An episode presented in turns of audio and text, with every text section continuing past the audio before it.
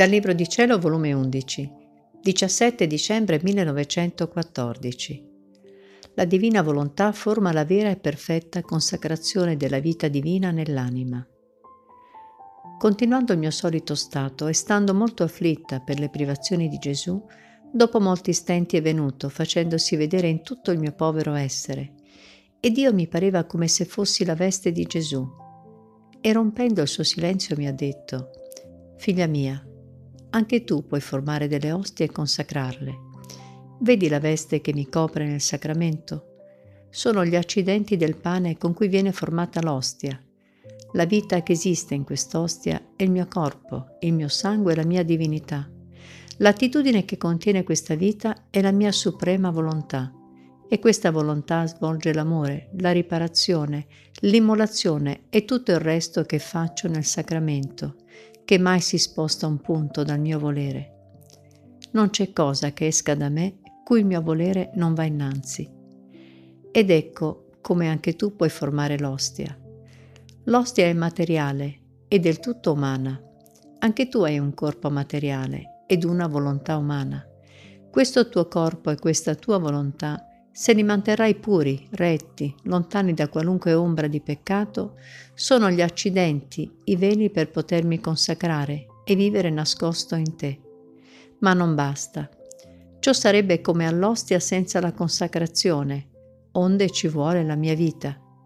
La mia vita è composta di santità, di amore, di sapienza, di potenza, ma il motore di tutto è la mia volontà. Quindi, dopo che hai preparato l'ostia, devi far morire la tua volontà nell'ostia. La devi cuocere ben bene, per fare che più non rinasca, e devi far sottentrare in tutto l'essere tuo la mia volontà. E questa, che contiene tutta la mia vita, formerà la vera e perfetta consacrazione. Sicché non avrà più vita il pensiero umano, ma il pensiero del mio volere. E questa consacrazione creerà la mia sapienza nella tua mente, non più vita dell'umano, la debolezza, l'incostanza, perché la mia volontà formerà la consacrazione della vita divina, della fortezza, della fermezza e tutto ciò che io sono. Onde ogni qualvolta farai scorrere la tua volontà nella mia, i tuoi desideri e tutto ciò che sei e potrai fare, io rinnoverò la consacrazione e come ostia vivente, non morta quali sono le ostie senza di me, io continuerò la mia vita in te. Ma non è tutto. Nelle ostie consacrate, nelle epissidi, nei tabernacoli, tutto è morto, muto. Non vi è sensibilmente un palpito, uno slancio d'amore che possa rispondere a tanto mio amore. Se non fosse che io aspetto i cuori per darmi a loro, io sarei ben infelice e ne resterei defraudato del mio amore. È senza scopo la mia vita sacramentale. E se ciò tollero nei tabernacoli, non lo tollererei nelle ostie viventi.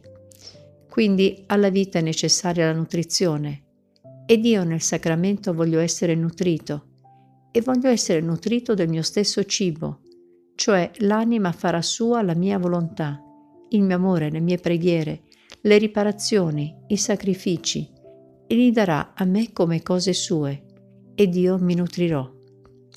L'anima si unirà con me, tenderà le sue orecchie per sentire ciò che sto facendo, per farlo insieme con me, e man mano che replicherà i miei stessi atti, mi darà il suo cibo, ed io ne sarò felice.